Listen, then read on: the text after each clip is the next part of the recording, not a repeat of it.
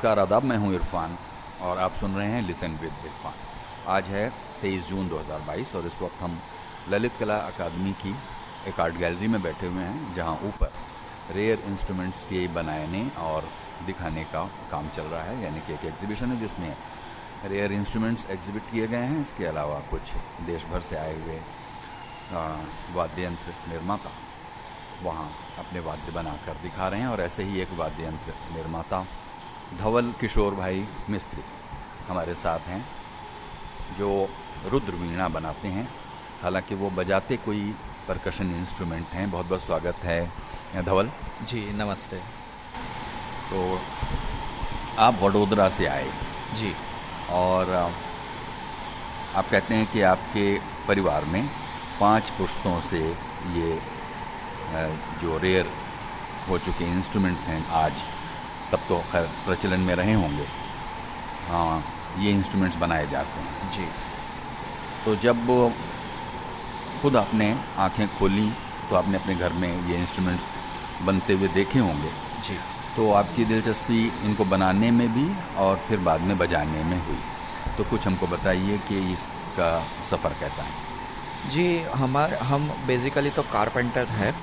और कारपेंटर भी नहीं, हम पटेल है, यानी सब्ज़ी मंडी के व्यापारी हैं हम लोग। लेकिन हमारी फैमिली बरसों से कारपेंटरिंग करती आई। तो मेरी आज से मुझसे पाँचवीं पोस्ट पे मेरे दादाजी मनसुख रघुनाथ, वो सयाजी राव जी के यहाँ, यानी हमारे जो राजा थे, उनके यहाँ एक एम सी बुआ करके बीनकार थे। उनके पास बीन सीखने गए थे। और वो बीन अचानक उनसे हाथ से टूट गई किसी कारणवश। और वो बहुत छोटा सा टाउन था उस समय का। आज से डेढ़ सौ साल पहले का। तो वो टूट गई, कोई रिपेयर करने वाला उस सिटी में था नहीं। तो उनके गुरुजी ने कहा मेरे दादाजी को कि अगर ये आपसे टूटा है तो इसको दुरुस्त करके दो। तो उन्होंने कहा, जी गुरुजी, मैं कोशिश करता हूँ। तो हालाँकि कारपेंटरिंग करते थे तो वो हमारी शॉप पे लाए और उसको दुरुस्त किया। दुरुस्त करके जब वो अपने गुरुजी को दिखाने ले गए तो बोले, ये बहुत अच्छे से हुआ है। क्या आप इसको देख के और बीन बना सकते हो? यानी रुद्र बीना रुद्र बीना का जुना नाम, पुराना नाम है बीन। रुद्र बीन कहते थे। तो बोले हाँ कोशिश कर सकते हैं और इस तरीके से हम इस वाद्य बनाने में आए म्यूज़िकल इंस्ट्रूमेंट्स बनाने में। काफ़ी इंस्ट्रूमेंट्स बनाए उन लोगों के समय में उस समय के बड़े बड़े आर्टिस्ट जैसे ओमकार नाथ ठाकुर हो गए, उस्ताद फैयाज खां साहब हो गए।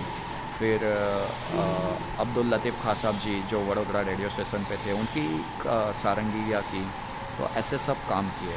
और जो उनकी एक रुद्रवीणा वडोदरा म्यूज़ियम में है, जिसको 1904 में गोल्ड मेडल मिला था मेकिंग के लिए मुंबई से, वो वीणा के प्रति मैं बचपन से बहुत आकर्षित हुआ और रुद्रवीणा का स्वरूप देख के भी मैं बहुत आकर्षित हो जाता हूँ। तो मुझे बचपन से एक इच्छा थी कि मैं एक रुद्रवीणा बनाऊँ। लेकिन बचपन में मौका नहीं मिला तो मैंने पहले मॉडल पीस बनाया छः इंच का। उसी फ़ोटो को देखते हुए। फिर आगे चल के मुझे मौका मिला दो हज़ार चौदह में जब मैंने आ, पूरी बड़ी रुद्रावीणा यानी प्लेइंग के लायक रुद्रावीणा बनाई तो इस तरह मेरी जर्नी हुई। तो यहाँ हम सुनाना चाहते हैं अपने सुनने वालों को कि रुद्रवीणा का साउंड कैसा होता है। तो लीजिए सुनिए।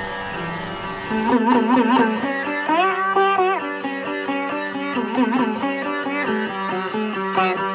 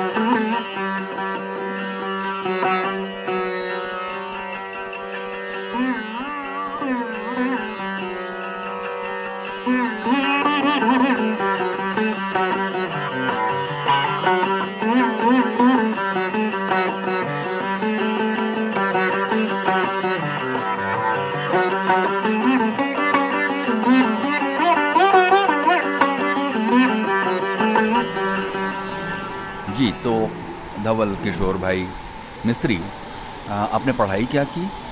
मैंने तबले में मास्टर्स किया है और जैसे ही आपने कहा कि मैं परकसन इंस्ट्रूमेंट्स में आया मेरी पाँच पुस्तों में मैं पहला ऐसा व्यक्तित्व हूँ जो परकसन इंस्ट्रूमेंट बजाता हूँ। तबले में मैंने एमए किया और बाद में पंडित मानिक मुंडे जी जो है जो कि डागर बंधु के साथ बहुत पखावज उन्होंने बजाई है यानी Z M Z F Dagar ji के साथ उनके पास मैं गुरु शिष्य परम्परा में 2011 से तालीम ले रहा हूँ। फिर आप देखेंगे कि इन सब बातों को आज जबकि थोड़ा सा जो परिवेश है डिजिटल होने की वजह से भी और थोड़ा अवेयरनेस भी समाज में आई है कि हम अपनी परंपरा को अपनी संगीत की विरासत को लीगेसी को हम देखें समझें और उसको प्रिजर्व करें उसको डिसमिनेट करें। ये सब चीज़ें बिल्कुल अभी हाल के 20-25 वर्षों में शुरू हुई हैं अगर देखा जाए। वरना जो संगीत के आ, संरक्षक होते थे चाहे वो राजे महाराजे हों या बड़े नवाब हों या ऐसे संपन्न लोग उन्हीं तक ये सब गतिविधियाँ सीमित थीं। बाद में खैर म्यूज़िक मैन्युफैक्चरिंग और मल्टीपल रिकॉर्ड्स मैन्युफैक्चरिंग जब शुरू हुई तो घर घर रिकॉर्ड्स पहुँचे वो एक अलग कहानी है। लेकिन रेयर इंस्ट्रूमेंट्स रेयर नल मेमोरीज हैं इसको लेकर एक नया कहिए कि परिवेश जैसा बन रहा है। जी। तब आपको भी इस काम में क्योंकि आप शिक्षित हैं, थोड़ा भविष्य की तरफ़ देख सकते हैं। तो आप देश विदेश में भी शायद जाकर इन इंस्ट्रूमेंट्स की चर्चाएँ करते होंगे। कुछ अनुभव बताइए।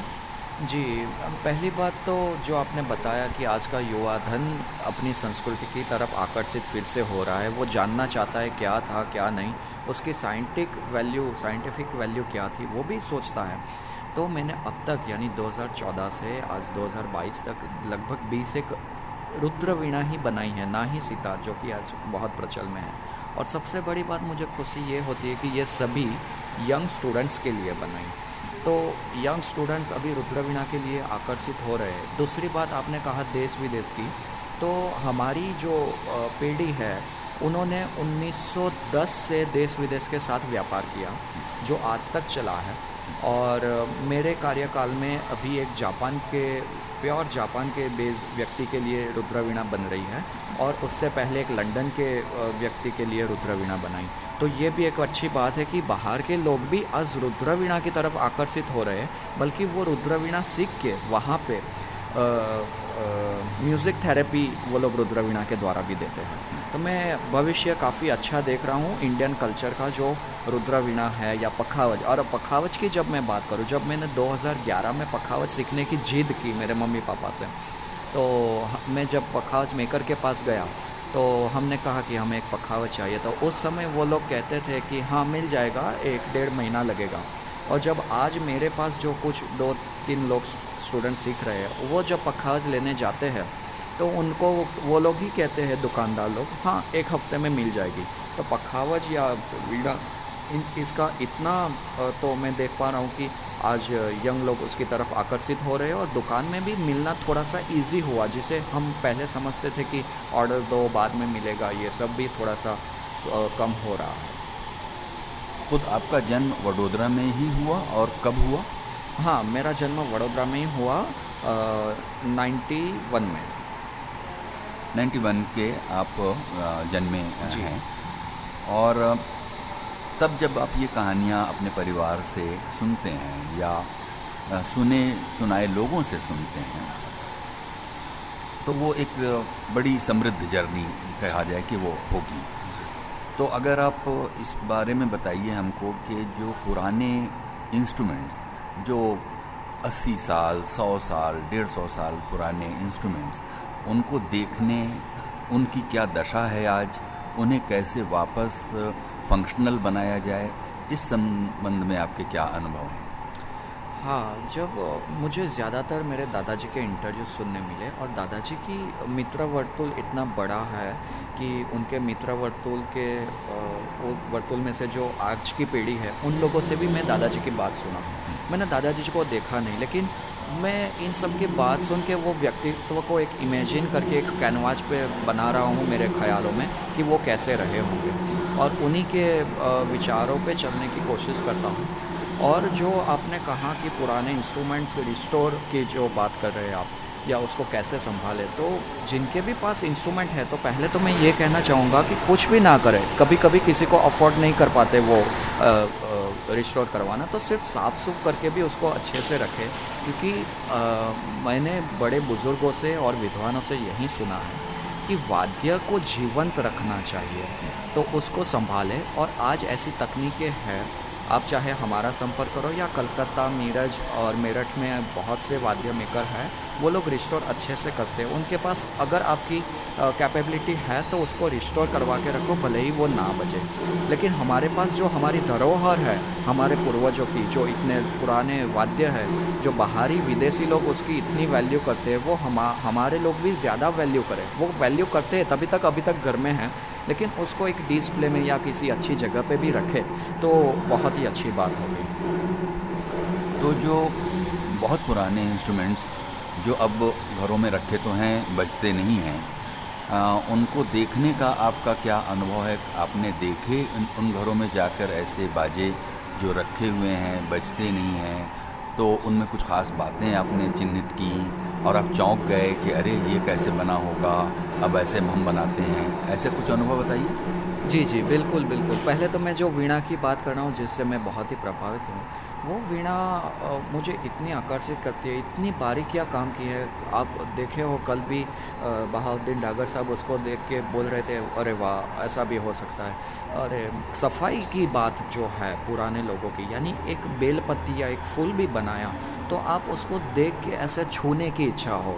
सिर्फ़ वो खुदाई काम नहीं है नकाशी काम नहीं है। उसकी एक एक नशे जैसे जीवंत होके आए तो वो पुराने इंस्ट्रूमेंट में बहुत ही अच्छी है। साउंड के ऊपर तो वो काम करते थी, करते ही है, लेकिन जो नकासी काम की सफ़ाई है, या फिर अगर आगे जाके पॉलिश करना है तो उसके ऊपर आइवरी वर्क है, वो डिस्टर्ब ना हो तो वो आइवरी वर्क बहुत ईजीली निकल जाए, वो सिस्टम है।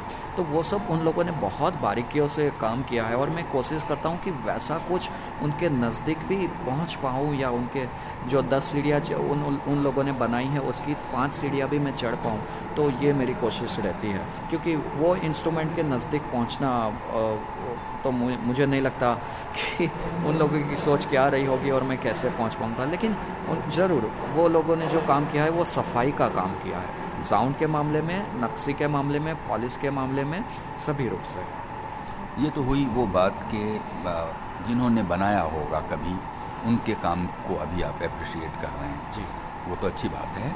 इसके अलावा उन घरों की याद कीजिए जिन घरों में जाकर उन इंस्ट्रूमेंट्स को आपको देखने का उन शहरों उन कस्बों गाँव में कुछ कहानी बताइए। जी जी जी। जैसे हमारे यहाँ से धर्मपुर स्टेट है। वहाँ के राजवी फैमिली के प्रभात देव सिसोदिया जी बीन बजाते थे। उनका बीन मुझे देखने को मिला। फिर दूसरा है जोधपुर में बसंत काबरा जी उनका बीन देखने को मिला। तो वो लोगों ने भी उसको इतना अच्छे से संभाला है और वो अलग ही उन लोगों की भी एक अटैचमेंट है तभी उन लोगों ने संभाल के रखा है। और वो लोग चाहते थे कि उसको रिस्टोर करें और मैं अपने आप को बहुत ही आ, आ, ऐसे गर्वान्वित गर्वान गर्व महसूस करता हूँ कि वो सब इंस्ट्रूमेंट मेरे पास आए और मुझे उसको रिस्टोर करने का मौका मिला। उससे अलावा कुछ इंस्ट्रूमेंट्स ऐसे हैं जो पोलैंड म्यूज़ियम में हैं। उनकी मिसिंग है सब चीज़। लेकिन उन लोगों ने भी उसको इतना मान सम्मान दिया है और जो उसकी चीज़ें नहीं हैं, वो हमारे पास से फिर से बनवा के उसमें लगा रहे हैं। तो बहुत ही खुशी होती है कि ये लोग इसको इतना संभाल रहे हैं और उसके प्रति इतनी सोच रखते हैं कि नहीं एक इंस्ट्रूमेंट बहुत अच्छे से रखना चाहिए और उसको जीवंत रखना चाहिए। अच्छा तो एक बात तो अभी आपने बातों बातों में कही कि पोलैंड में आ, किसी म्यूज़ियम में आपने वो देखा। जी। और दुनिया के किन देशों में आपने म्यूज़ियम में भारतीय इंस्ट्रूमेंट्स को देखा? आ, आ, मैं तो गया नहीं हूँ लेकिन जितना भी यूट्यूब सर्च से मुझे पता चला है जो पोलैंड वाला है, वो तो मुझे इसीलिए पता है क्योंकि वो सभी वीणाएँ मेरे ग्रेट ग्रैंडफादर बापूलाल छोटालाल मिस्त्री और मेरे दादाजी सोमाभाई मिस्त्री की बनी हुई हैं तो इसीलिए वो लोग ढूंढते हुए आए थे। बाकी लंदन म्यूज़ियम में एक सेंट्रल म्यूज़ियम में दो दो तीन चीज़ें मुझे बहुत ही अच्छी लगी, जैसे सितार बिन। जो आजकल यहाँ भारत में पता भी नहीं है और उन उन लोगों ने बहुत ही अच्छे से सुरक्षित रखा है। और उसका रिस्टोरेशन बाकायदा बहाउद्दीन डागरजा साहब के सामने हुआ। और बहुत खुशी की बात है कि वैसा ही बीन एक हमारी वडोदरा म्यूज़िक कॉलेज में भी है। और ये दो ही बीन मुझे अभी तक ऐसे दिखे जो पूरे वर्ल्ड में जीवंत है, जो सितार बीन जिसको बोला जाता है, एक अलग ही तरह के होते हैं, वो जीवंत हैं। और आ, बाकी तो मैंने बाहर तो नहीं देखे जितने भी देखे इंडिया में ही देखे हैं। अच्छा ये जो बीन जिसको आप कह रहे हैं हम समझते हैं कि रुद्रवीणा को ही आप बीन कह रहे होंगे हाँ। या और भी किसी चीज़ को बीन कहा जाता है? जहाँ तक विद्वानों का मानना है वो लोग उस रुद्र वीणा को ही बीन कहते हैं और बीन से बीना बीना से वीणा ऐसे ट्रांस पूरा उसका ट्रैवलिंग हुआ यात्रा हुई। और जो मैं बात कर रहा हूँ वो सितार बीन की बात कर रहा हूँ। सितार बीन यानी सितार और बीन के बीच का एक मिला जुला इंस्ट्रूमेंट है। उसके बाद अच्छा मैं इसके साथ एक बात जोड़ना चाहूँगा कि ऑडियो विजुअलाइज म्यूज़ियम कॉन्सेप्ट जो है वो लंदन वाले ऐसा बोल रहे हैं कि हमने शुरू किया अभी अभी लेकिन 80 आई थिंक 83 में वडोदरा म्यूज़ियम में स्पेशली जो इंस्ट्रूमेंट्स जो थे, जैसे रुद्र वीणा हार फिर अपने यहाँ का एक पुराना इंस्ट्रूमेंट है कानून। जिसको आप अभी के पुस्तकों में भी देखने नहीं मिलता है भारतीय संगीत के, आप उसको उसका परिचय हमारे देश से जुड़ा हुआ है, वैसा जानना हो तो पुरानी तानसेन मूवी में आप देखो, जब तानसेन दरबार में आते हैं, तब वो घसीट खा बोलते हैं अच्छा तुम क्या गाओगे और कौन सा इंस्ट्रूमेंट संगत में लोगे? बीना है, पखावज है, कानून है। तो उसमें वह वहाँ पे कानून इंस्ट्रूमेंट का ज़िक्र मिलता है। तो जो ये इंस्ट्रूमेंट पुराने थे उनका उस समय उन लोगों ने ऑडियो रिकॉर्ड किया और बाकायदा वहाँ पे एक छोटी सी स्विच लगाई कि आप वो इंस्ट्रूमेंट सुन पाओ। तो अपनी टेक्निक वहाँ से, यानी 80 83 86 से इतनी डेवलप थी और अब जाके लंदन वालों ने वो अप्लाई की है। तो ये भी एक मुझे गर्व थोड़ा सा लेना चाहूँगा उस बात का कि अपना भारत पहले से ये सब सोचता है। ये जो कानून इंस्ट्रूमेंट है, कैसा देखने में लगता है? कानून वन टाइप ऑफ़ बड़ा स्वरमंडल होता है और उसमें विचित्र वीणा की तरह एक स्लाइडिंग पार्ट होता है जो ध्रुपद के साथ गमक और मिंड लेने के लिए वहाँ पे यूज़ होता है। अच्छा कानून का आखिरी आपको रिकॉर्डिंग सुनना हो तो पार्वतीकर महाराज जो कि वीणा बाबा के नाम से प्रसिद्ध है आ, उनका स्वर मंडल नाम से एक यूट्यूब पे रिकॉर्डिंग है। उसमें बीच में एक पार्ट उन्होंने घसीट से बजाया हो वो किसी ने लिखने में स्वर मंडल लिख दिया है क्योंकि उसने स्वर मंडल जैसा दिखा देखा होगा लेकिन वो एक्चुअली कानून बचाया है उन्होंने। अच्छा। अगर बीन की बात करें जी। तो उसके उसका जो विजुअल अपियरेंस है जी। उसके कितने वेरिएशन देखने को मिलते हैं? मतलब साइज़ में शेप में आ, या इवोल्यूशन में वो ऑलमोस्ट अपने बन, अपने जन्म से अब तक वैसा ही है या वो बदलता रहा है? नहीं नहीं नहीं बिन की जर्नी बहुत ही लंबी है। जैसे हम अभी देख पा रहे हैं रुद्रवीणा का दो बड़े एक साइज़ के तुम्बे हैं और लंबा सा डांड है उसके ऊपर 20 से 24 पर्दे लगते हैं। कुछ में वैक्स से लगे हुए पर्दे हैं किसमें रस्सी से बांधे हुए पर्दे हैं। इससे भी पहले जब हम जाते हैं कि 5000 साल 3000 साल पुराने जो हमारे साउथ के मंदिर से उसमें आप देखोगे तो वो ही चीज़ एक तुम्बे वाली या उससे छोटी वाली लेकिन दो तुम्बे वाली, सात पर्दे की, तेरह पर्दे की तो वहाँ से एक तुम्बे से शुरू होके आज के दो बड़े तुम्बे में डेवलप हुआ है। और उसकी एक जर्नी के लिए पूरा एक सेशन हो सकता है। कभी हम चाहेंगे आपके साथ उसके ऊपर बहुत ही बारीकियों से डिटेल में और बिल्कुल मैं उसके प्रूफ लेके आपके साथ बात करूँ तो काफ़ी उसके अंदर चेंज आया है। हम्म।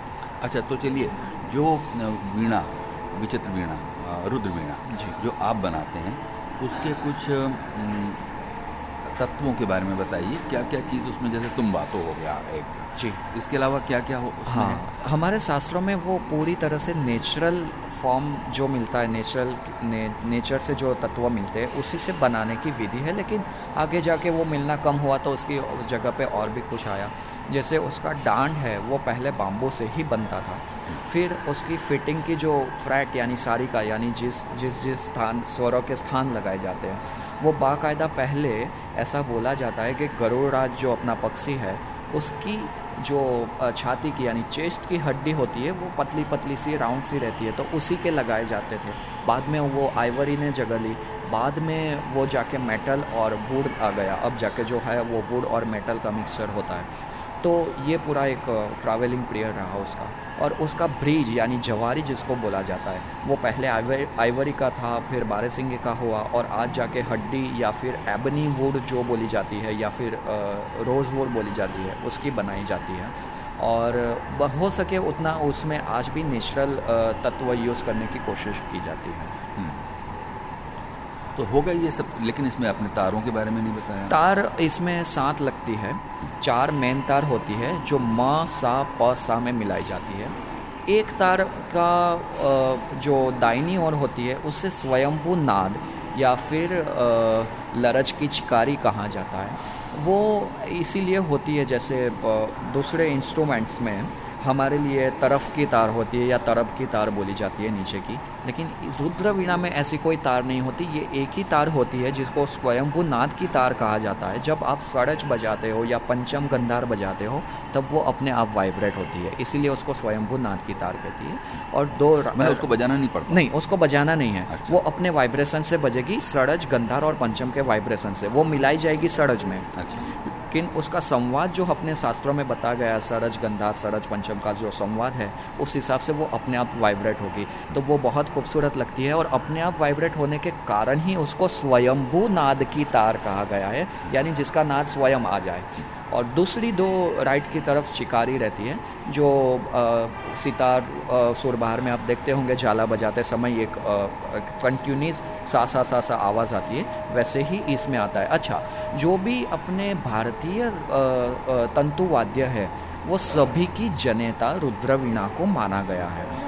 वो स्ट्रक्चर के मामले में भी और ट्यूनिंग के मामले में। क्योंकि जितने भी भारतीय मूल तंतु वाद्य है, वो सब की ट्यूनिंग मासा पसा से होती है। और ये ट्यूनिंग रुद्रवीणा ने दिया है। और उसकी चिकारियाँ जिसकी भी, जो भी चिकारी वाले इंस्ट्रूमेंट है वो सभी चिकारी सड़ज में ही ट्यून होगी वो सब रुद्रवीणा ने दिया है।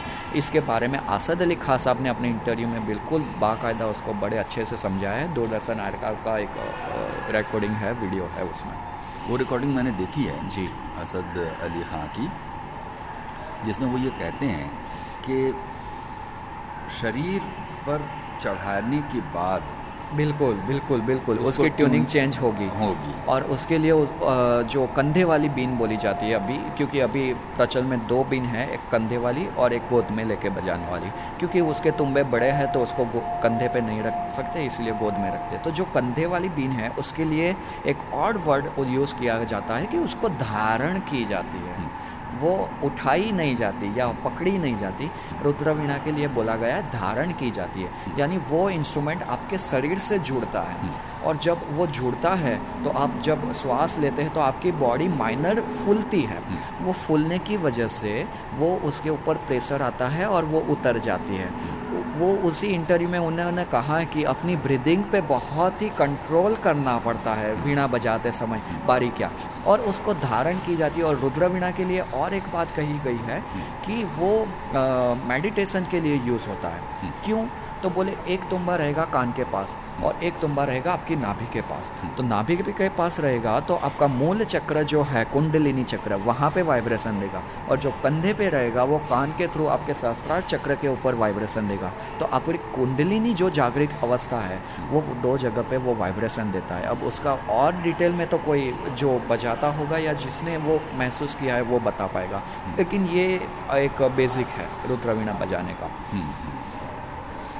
तो इस तरह से कहिए कि रुद्रवीणा जिसको धारण करने के बाद उसका व्यवहार ही बदल जाएगा। आप रख कर बजाएँगे तो एक तरह से बजाएँगे धारण करके बजाएँगे तो हो सकता है कि उसको ट्यून करते वक्त थोड़ा चढ़ा लें हाँ। या मतलब आ, वो बिल्कुल अलग ही व्यवहार अलग ही व्यवहार हो जाएगा। ट्यून करते समय आपको माइनर श्रुति यानी आपको पहले तो जो बजाता है उसको पहले सबसे पहली बात है कि हमारे भारतीय संगीत में आप फयाज खां के ऊपर चले जाओ, जो भी कलाकार थे, जो द्रुपदिया थे बेसिकली वो जो गाना गाता है, उसको बीन सीखना ज़रूरी है। और जो बीन सीखता है, उसको गाना सीखना ज़रूरी है रूल्स था। आप देखो, इसीलिए पुराने सभी सिंगर्स जो ट्रेडिशन में आते हैं, वो सब कहेंगे कि हमारे घर में बीन है। हमारे घर में बीन बजती थी। कहाँ से? आप ऐसे वोकलिस्ट हो तो कहाँ से आ गई आपके घर में भी क्योंकि वो सिखाई जाती थी बारीक श्रुतियों को समझने। उसके लिए आप एक बार यूट्यूब पे बहाउद्दीन टागर साहब का आप एक वीडियो है वो आप ज़रूर देखिए। उन्होंने हमारे संगीत को बाँध के थोड़ा सा ऐसे रखा है कि सड़ज और पंचम अचल है। हम्म। बहाउद्दीन खां साहब ने उसको भी चलित करके दिखाया कि सड़ज की श्रुति कैसे ऊपर नीचे होती है राग के हिसाब से पंचम की भी श्रुति कैसे ऊपर नीचे होती है हम्म। तो इसी बारीकियों के समझने के लिए ये रुद्र वीणा सिखाई जाती है वोकलिस्ट को हम्म। हाँ आपने जो क्वेश्चन पे आते हैं कि उसको माइनर वो श्रुति समझने के बाद कानसेन होने के बाद जब वो अपने अनुभव के यानी मेरी बॉडी इतनी फुलती है इतनी श्रुति उतर गई तो वो जब ट्यून करेगा तब पहले से ही आधी एक श्रुति ऊपर रखेगा तो वो बॉडी को होल्ड करेगा तो वो परफेक्ट ट्यूनिंग में आएगी। अच्छा उसमें भी बड़ी अच्छी बात ऐसी है कि अगर सभी तार लूज हो गए बॉडी पे लग के तो आप साख किसको मानोगे और किसके साथ मिलाओगे है ना? तो उसमें सबसे पहले चिकारी मिलाई जाएगी। हम्म। चिकारी हिलेगी नहीं। चिकारी वैसे है क्या? चिकारी ऐसा बोला जाता है कि बीच बीच में एक सपोर्ट का काम करती है वो सड़ज देती रहती है। हम्म। और दूसरा एक जाले में सुंदरता देती रहती है। हम्म। उसके बारे में कोई प्लेयर अच्छे से बता, बता पाएगा। तो चिकारी मिलाई जाएगी यानी सड़ज में मिलती है। तो जब आप कंधे पे रखते हो तो चिकारी के ऊपर ज़्यादा असर नहीं होती। हम्म। तो वो लोग चिकारी परफेक्ट ट्यून करेंगे और ऊपर के चार जो मेन तार है मध्यम सड़ज पंचम सड़ज उसको श्रुति ऊपर रखते हुए मिलाएँगे और जब कंधे पे रखेंगे तो वो चिकारी के साथ मिल जाएगी। हम्म। अच्छा तो यहाँ पर हम आपसे ये भी पूछ ही लें कि एक रुद्रवीणा को बनाने में कितना समय लगता है? और कितने पैसों में आमतौर पर उसे बेचा जाता है? हाँ। आज की यानी 2022 की हम बात करें तो कम से कम साढ़े छः महीने लगते हैं एक नॉर्मल रुद्रवीणा बनाने में।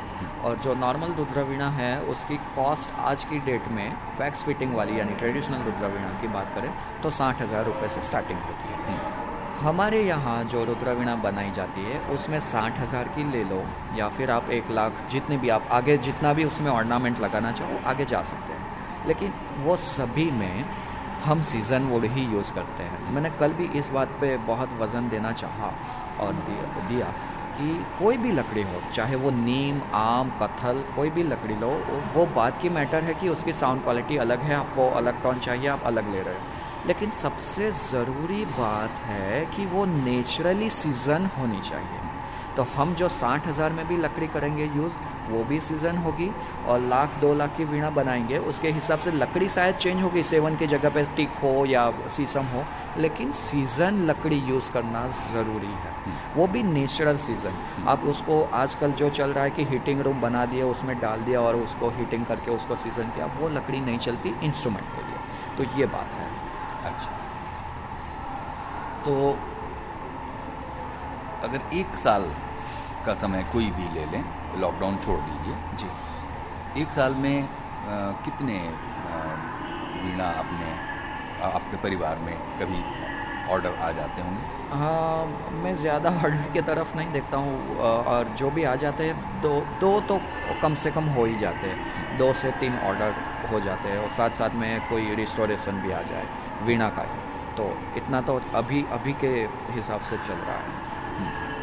अच्छा इसमें जो ऑर्नामेंटेशन की बात आप कर रहे हैं क्या क्या चीज़ें और जुड़ती जाती हैं जिससे उसकी उसका खर्च या लागत बढ़ती जाती है? जो मैं साठ हज़ार की बिना बात करता हूँ उसके तुम्बे के ऊपर पत्ते रहते हैं वो बहुत सिंपल बनाए जाते हैं। अगर आप उसमें और डेकोरेशन या और नकाशी काम करवाना चाहें जैसे गुलाब की बेलपत्ती हो गई द्राक्ष की बेलपत्ती हो गई, या फिर अभी एक बीच में हमने बनाई थी एक मंदिर के लिए, जिसमें कृष्ण जी के अष्ट सखा जो उनके लिए कीर्तन करते थे, उनकी छबियाँ बिल्कुल नकासी काम में निकाली थी। तो जैसा करना चाहे वैसे कर सकते हैं। फिर रुद्रवीणा पे दो जगह पे पीतल के दो जॉइंट लगते हैं। उसको आप मेटल बदल के सोने चांदी में भी कर सकते हैं। उसके द्वारा साउंड पे भी अच्छी इफ़ेक्ट होती है। तो वो सब हम चेंज कर सकते हैं। फिर जैसे ब्रिज अभी हम लोग जो यूज़ करते हैं, वो एबनी वुड या फिर हड्डी का यूज़ करते हैं। किसी ने कहीं से ढूंढ के निकाल दिया और बारह सिंगे या आइवरी का अपने पास है पुराना उसके पास और वो लाके दे दे तो वो भी चेंज हो सकता है। अच्छा ये जो तुम्बे हैं जी। उनके बारे में भी कल आपने थोड़ी सी चर्चा की थी। जी। तुम्बे कहाँ से आते हैं और उनकी उनमें क्या विशेषता आप ढूंढते हैं? जी। जो तुम्बे हैं वो एक्चुअली ऑल ओवर वर्ल्ड में होते हैं। लेकिन तुम्बा है क्या? तुम्बा एक लौकी का प्रकार है। ठीक है? जिसको कद्दू हम कहते हैं। तो ये गोल गोल लौकी ही समझ लो लेकिन ये लौकी आयुर्वेदिक में यूज़ होती है। ये कड़वी होती है। इसको खा नहीं सकते आप। आयुर्वेदिक में डायबिटीज़ कंट्रोल के लिए और बहुत सी चीज़ के लिए ये लौकी यूज़ होती है। उसका महाभारत में भी वर्णन आता है कि क्यों कड़वी है, उसके बारे में एक अलग चर्चा है। लेकिन हाँ ऐसी लौकी होती है और बड़ी होती है। आप देखोगे साधु महात्मा के पास कमंडलू रहता है, खड़ा वाला। वो लौकी का ही होता है, इसी तुम्बे का होता है। और इसीलिए वो लोग यूज़ करते हैं क्योंकि उनको एक आयुर्वेदिक प्रोडक्ट उसमें से मिलती रहती है जब पानी पिए। तो वो भी बात है।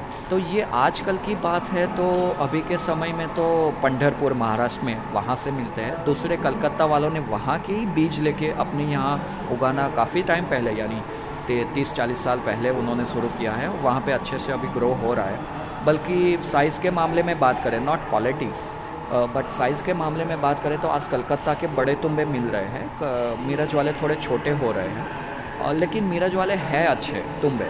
साउंड के हिसाब से, उसकी क्वालिटी के हिसाब से बहुत अच्छे हैं। और उससे भी सबसे ज़्यादा अच्छे जंजी बार करके अफ्रीका में जगह है। वहाँ के तुम्बे बहुत अच्छे हैं। और मुझे मौका मिला है, मेरे दादाजी के यहाँ का एक आध तुम्बा था तो उसके ऊपर काम करने का। वो बहुत ही अच्छी उसकी वॉल थिकनेस अच्छी होती है, और उसकी साउंड क्वालिटी बहुत अच्छा निकलती है। तो ये तीन जगह है आज के समय की, जहाँ पे से अच्छे तुम्बे हमें मिल सकते हैं। या ये कोई आपने कभी सोचा इस पर कि ये कोई संयोग ही रहा होगा कि तुम्बे को म्यूज़िकल इंस्ट्रूमेंट के लिए इस्तेमाल किया जाने लगा होगा?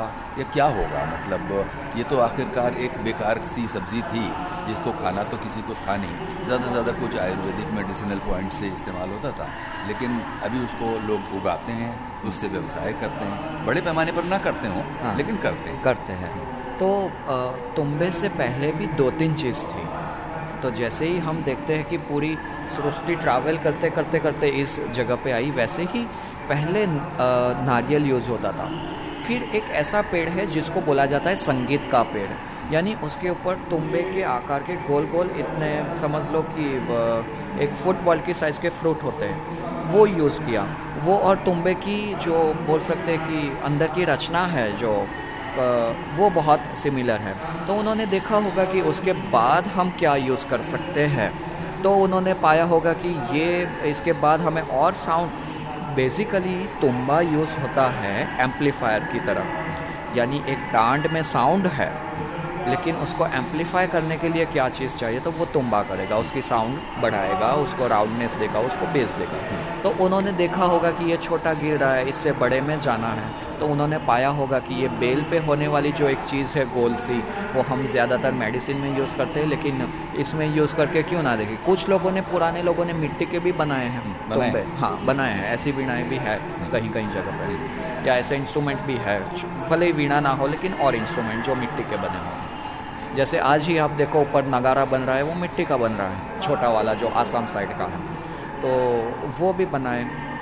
तो ऐसे करते हुए मुझे लग रहा है ये ट्रैवलिंग हुआ और उन लोगों, हालाँकि अपना जो आज का म्यूज़िक है, वो दो विधा से जुड़ा हुआ है, देसी और मार्गी। और जो देसी लोग थे, मेरे ख्याल से उन लोगों ने ही ये तुम्बे का उपयोग करना शुरू किया था, क्योंकि वो ट्रैवल करते करते कहीं पे मिल गया, आदिवासी लोगों को और यूज़ किया होगा। तो मैं ऐसा मानता हूँ कि वहीं से शुरू हुआ। तो बहुत बहुत धन्यवाद, धवल, आपने सब चर्चाएँ हमारे साथ की, क्योंकि इस विषय पर जिस अधिकार के साथ आप बोल सकते हैं और मेरे सामने और कोई नहीं है क्योंकि न सिर्फ़ आप खुद संगीत के प्रैक्टिशनर हैं, बल्कि आप म्यूज़िक इंस्ट्रूमेंट बनाते भी हैं।